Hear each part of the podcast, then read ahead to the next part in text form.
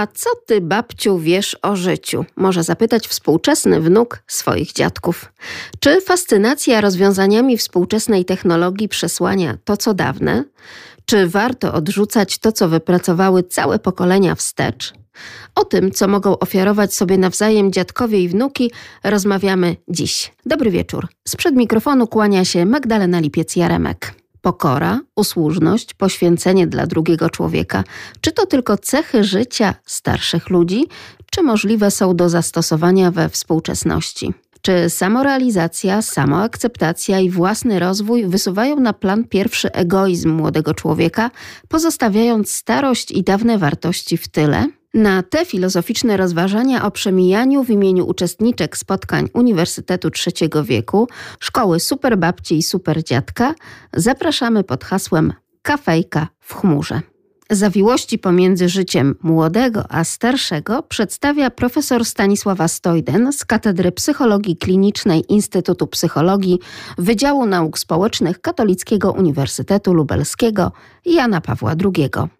Czy możliwy jest dialog pomiędzy młodym pokoleniem wnuków a starszych osób, czyli dziadków? Dzisiejszy dialog, bo dialog też potrzebuje jakby takiej znajomości tego, co jest po obydwu stronach, prawda?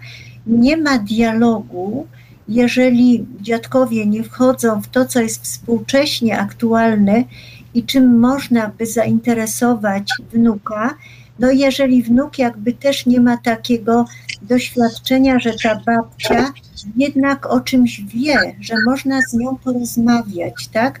To jest również takie ja bym powiedziała, umacnianie dialogu, bo można się bardzo łatwo zamknąć, powiedzieć, ja już wiem wszystko o świecie, mnie już nic, nikt nie będzie uczył, ja natomiast mogę być mentorem dla młodzieży, bo ja jestem stary.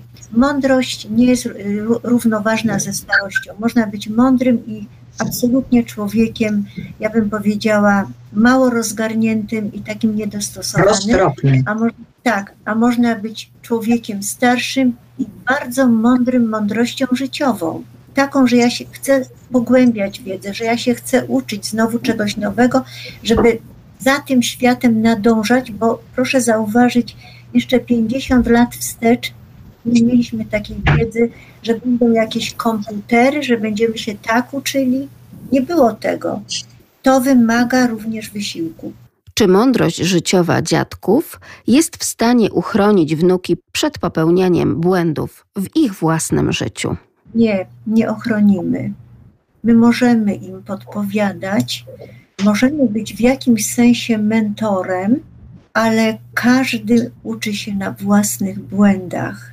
Nawet jeśli popełnia i powiela błędy, błędy swoich dziadków, przed którymi był przestrzegany ale ja myślę, że również jest coś takiego w naszym dojrzewaniu, że błędy są szkołą, której uczymy się rozwiązywania.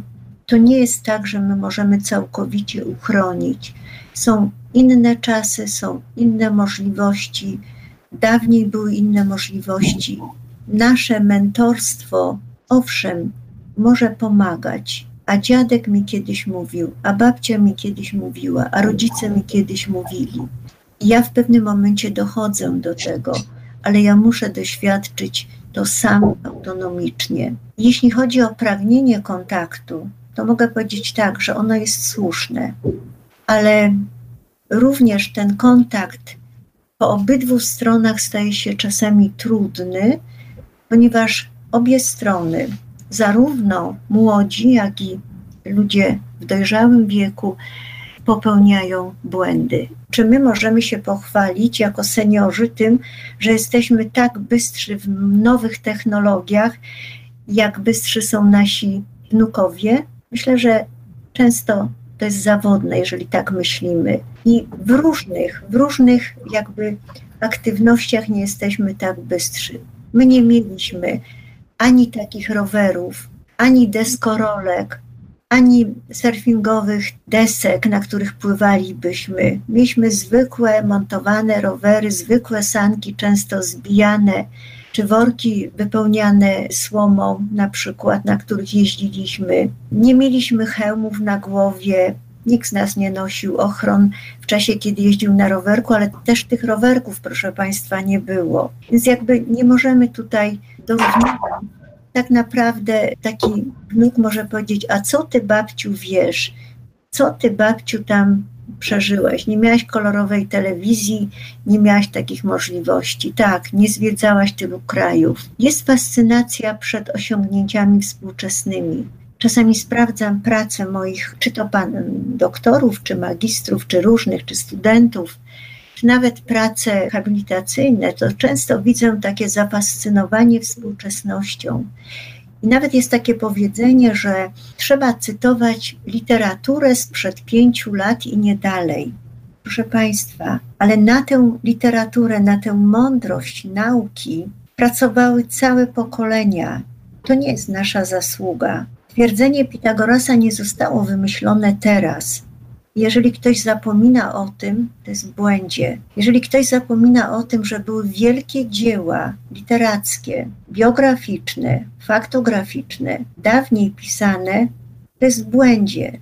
Bracia Karamazow to jest do, do dzisiaj lektura wspaniała, a Biblia, która przecież liczy 2000 lat, Pismo Święte, jest wciąż aktualną pozycją, z której można się bardzo wiele uczyć, a młodzi często nie doceniają, bo to są starocie. Po co takie starocie czytać, jak jest literatura faktów współczesna, pełna walk różnych? Jest mały szacunek dla mądrości i zasług. W zasadzie jest mały szacunek dla cnoty, takiej jak pokora, jak dobroć, jak łagodność. Młodzieży się często wydaje, że trzeba być właśnie takim szczurem. Dlatego mówimy często, że to jest taka walka szczurów, że to jest walka o bycie, o pierwszeństwo, a nie to jest najważniejsze. Dla nich pokora, usłużność, bezinteresowność często to są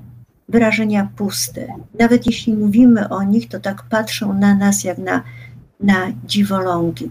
I jeśli do mnie mówi pracownik, dlaczego pani tak odpuszcza studentowi i pyta go dwa albo trzy razy, żeby mu nie postawić dwój, to ja mówię, że chcę mu dawać szansę. To on mi odpowiada, no to jest pani naiwna. No może jestem naiwna, ale wierzę w to, że ten student jeszcze się nauczy, bo to jest dla jego dobra. To jest duże zaabsorbowanie sobą. Ja, ja nie mam czasu, moje musi być na wierzchu. I to jest to również takie, ja bym powiedziała, że psychologia też popełnia bardzo wiele błędów, dlatego że my uczymy autoprezentacji, samorealizacji.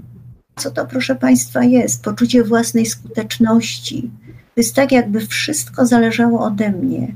A przecież wiedzą Państwo, że wystarczy COVID, który zmiata w ciągu tygodnia osoby młode, starsze, i tak naprawdę nasze zmagania są bezużyteczne. To jest także przekonanie o własnej wszechwiedzy, pycha. Często dotyka to ludzi, którzy mało wiedzą, którzy mało doświadczyli, którzy, tak jak mówię, nie, nie mają pokory wobec wielkości osiągnięć, wiedzy, wobec wielkości drugiego człowieka. Natomiast jest takie przekonanie, że ja wiem wszystko, bo nie ma wglądu w to, czego tak naprawdę nie wiem. Doświadczenie, lata dopiero uświadamiają człowiekowi brak wiedzy.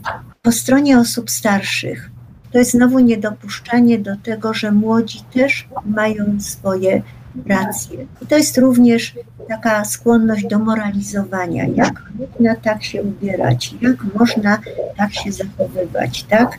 Jak mi tutaj któraś ze starszych powiedziała, a jak te, te starsze panie mogą tak występować w takich krótkich spódniczkach i tańczyć w tym waszym uniwersytecie trzeciego wieku? A ja mówiła, dlaczego nie? Proszę Państwa, starość. Starość może być ukoronowaniem całego życia. Starość jest na pewno przestrzenią, w której się zbiera owoce i te owoce się dzieli z innymi. Ale musi być dialog. Musi być dialog i tak jak powiedziałam o tej potrzebie kontaktu, potrzeba kontaktu jest wtedy realizowana i urzeczywistniania, jeżeli jest dialog. A czym jest dialog? Dialog jest taką sytuacją, takim doświadczeniem, w której obie strony mają poczucie równości, mają równe prawa, ale również dialog jest taką sytuacją, w której ludzie mówią sobie o swoich problemach, o swoich sukcesach, w których rozumieją siebie nawzajem i w której umieją słuchać. Jeśli nie umie się tego i nie umie się być cierpliwym, cierpliwie wysłuchać mojej wnuczki, mojego wnuka, mojego syna, mojej synowej, to nie ma dialogu. Dialog jest daniem szansy na zaistnienie drugiej osoby w moim życiu. Jest dopuszczenie jej do tego, że ona jest tak samo wartościowa jak ja. Oczywiście dialog jest czymś symetrycznym. To nie jest to, że ja jestem starsza, więc mam większą wiedzę, a ty jesteś młodsza, to co ty możesz wiedzieć? Wtedy jakby zaprzepaszczamy szansę dialogu. Tylko wtedy, jeżeli umiemy słuchać i damy się wypowiedzieć naszym wnukom, możemy być kochaną babcią, kochanym dziadkiem. Tylko wtedy, jeżeli jest się cierpliwym na choćby wielokrotne historie, które opowiada nam dziadek czy babcia, wnuczka czy wnuczek umie słuchać. Wtedy jest się ulubionym wnukiem. Ale również proszę zauważyć, jeżeli mówimy o swoich nauczycielach, o swoich mistrzach, o sąsiadach, o byciu dobrym znajomym, to jest się tylko wtedy w stanie powiedzieć, że ktoś jest dobry, jeżeli był z nami w dialogu, jeżeli czuliśmy się wysłuchani i czuliśmy to, że ta druga osoba traktuje nas jak siebie, jakby odbicie lustrzane. Ja jako babcia jestem równocześnie czyjąś matką, czyjąś teściową, czyjąś siostrą, czyjąś wnuczką, czyjąś żoną, ale też mam określony zawód, jestem czyjąś sąsiadką. Każdy z nas, im więcej ma lat, tym więcej tych ról nabywa. Ważne jest to, żeby własnej roli nie mieszać z rolą innych. Jeżeli wchodzę w rolę babci, to ja nie mogę pełnić rolę dziecka, które oczekuje pomocy, takie jak dzieciątko bezradne, chyba że człowiek wchodzi w okres choroby terminalnej, wtedy potrzebuje wsparcia i opieki, ale to jest zupełnie jakby inna sytuacja. Ważne jest również to, że do kolejnych się dorasta. Nie można być najpierw babcią, a potem mamą. I w jakimś sensie te role się dopełniają, powielają, uzupełniają, ale istnieją również między nimi granice. Jak się wychodzi z roli matki, bo ma się dorosłe dzieci, przejmuje się rolę, rolę babci, to ja nie mogę być matką w stosunku do moich wnuków. Ja jestem w stosunku do nich babcią.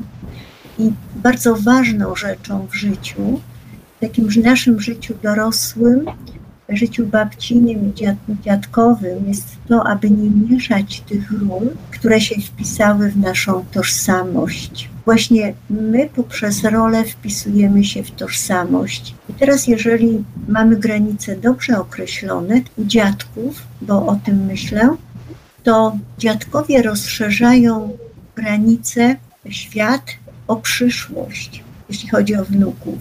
O co chodzi? Że one przekazują swoim wnukom pewne wartości, to co mają do przekazania religijne, patriotyczne, kulturowe, uczą ciągłości, uczą pewnej tradycji, rozszerzają czas w przyszłość. To znaczy mówią o tym, mówią o przemijaniu, mówią jakie jest życie, mówią o mądrym gospodarowaniu czasu, ponieważ wnuki widzą, że dziadek to jest dziadek, dziadek to nie jest mój rodzic, tak? Ukazują świat wartości, ukazują również dziadkowie to, co jest łagodnością, to, co jest wybaczeniem, czyli pewne cnoty, cierpliwością, wyrozumiałością. Dziadkowie również mogą słuchać i być wysłuchiwani bardziej niż rodzice. To właśnie ta przyjaźń z wnukiem stwarza takie pole do doświadczeń, do wymiany doświadczeń. Właśnie ta relacja z, dziadkiem, z dziadkami stwarza, ale właściwa relacja i właściwe granice daje możliwość pokazania tego, jak człowiek powinien funkcjonować w świecie, jak nie powinien wchodzić w inne role. To doświadczenie bycia z dziadkiem wnuka daje umiejętność uczenia sympatii czy wzmagania sympatii i również rozszerza rodzinę, bo to dziadek pokazuje, dziadek, babcia, ja mogę Wam pomóc, jeżeli będziecie czegoś potrzebowali. Zwróćcie się do mnie, ja zawsze jestem do pomocy. Ale również, proszę Państwa, są granice. Są granice takie, które muszą być zachowane, bo jeżeli się granice zacierają, wówczas dochodzi do pomieszania ról. I kiedy te granice zacierają się? Zacierają się wtedy, kiedy dziadkowie przejmują rolę rodzica. Ja wiem lepiej, jak to zrobić, ja wiem lepiej, jak wychować swoje wnuki. To ja dyryguję moimi dziećmi, jak mają swoje dzieci wychowywać, jakimi normami mają się moje dzieci kierować, tak? A jeszcze często są takie postawy sprzeczne. Często dziadkowie są bardziej pobłażliwi, i negują stanowisko rodzica. Oczywiście wtedy, kiedy jest potrzeba takiego przejęcia opieki, to jest to oczywiste, ale to nie musi być zawsze. Jest to również to, że się nadmiernie angażujemy w wychowanie wnuków, to nas pozbawia takiej możliwości wchodzenia w rolę dziadka, babci, posiadania wolnego czasu do naszej dyspozycji. My musimy mieć czas że realizujemy to, co do nas należy. My możemy pisać pamiętnik, my możemy odpoczywać, my musimy mieć czas dla dopełniania naszej tożsamości jako osoby w wieku senioralnym. Przejmując rolę rodzicielską, my również powodujemy to, że nasze wnuki tak naprawdę nie wiedzą, kto jest babcią i na czym polega babcia, na czym polega rola dziadka, kto to w ogóle jest skoro oni się zawsze nami opiekują.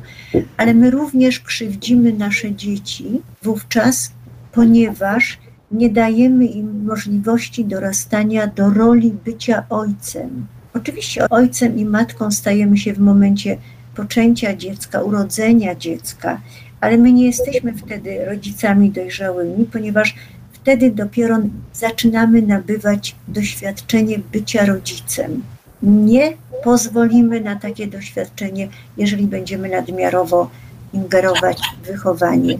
I dalej mamy też coś takiego, że dziadek jest zawsze bardzo ostrożny, babcia jest bardzo ostrożna, a my musimy tutaj miarkować. Miarkować w tym sensie, że nie możemy uczyć dziecka, słuchaj, tam nie idź, tu nie przejedź. Ja widzę, jak ja mam swoje wnuki, Boże, nie idź tak szybko na tej hulajnodze, bo się wywrócisz. A mój syn mówi spokojnie, niech nabierze odwagi. To już się wtedy nic nie odzywam. Wysłuchaliśmy wypowiedzi profesor Stanisławy Stojden z Katedry Psychologii Klinicznej Instytutu Psychologii Wydziału Nauk Społecznych Katolickiego Uniwersytetu Lubelskiego. A za dzisiejsze spotkanie dziękujemy bardzo. Do usłyszenia, dobranoc. Za tydzień, jak zawsze, spotykamy się o tej samej porze o 21.40 i rozmawiamy o życiu seniorów.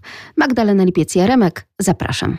Dziadkowie mają do dyspozycji jakąś mądrość, jakąś wiedzę, jakieś talenty i jakieś możliwości. Można je przekazać w darze innym, ale można je zachować tylko dla siebie decyzja należy do państwa, a ta droga jest właśnie taka, taka kręta, bo ona prowadzi do przyszłości i ona tak naprawdę odzwierciedla bieg naszego życia.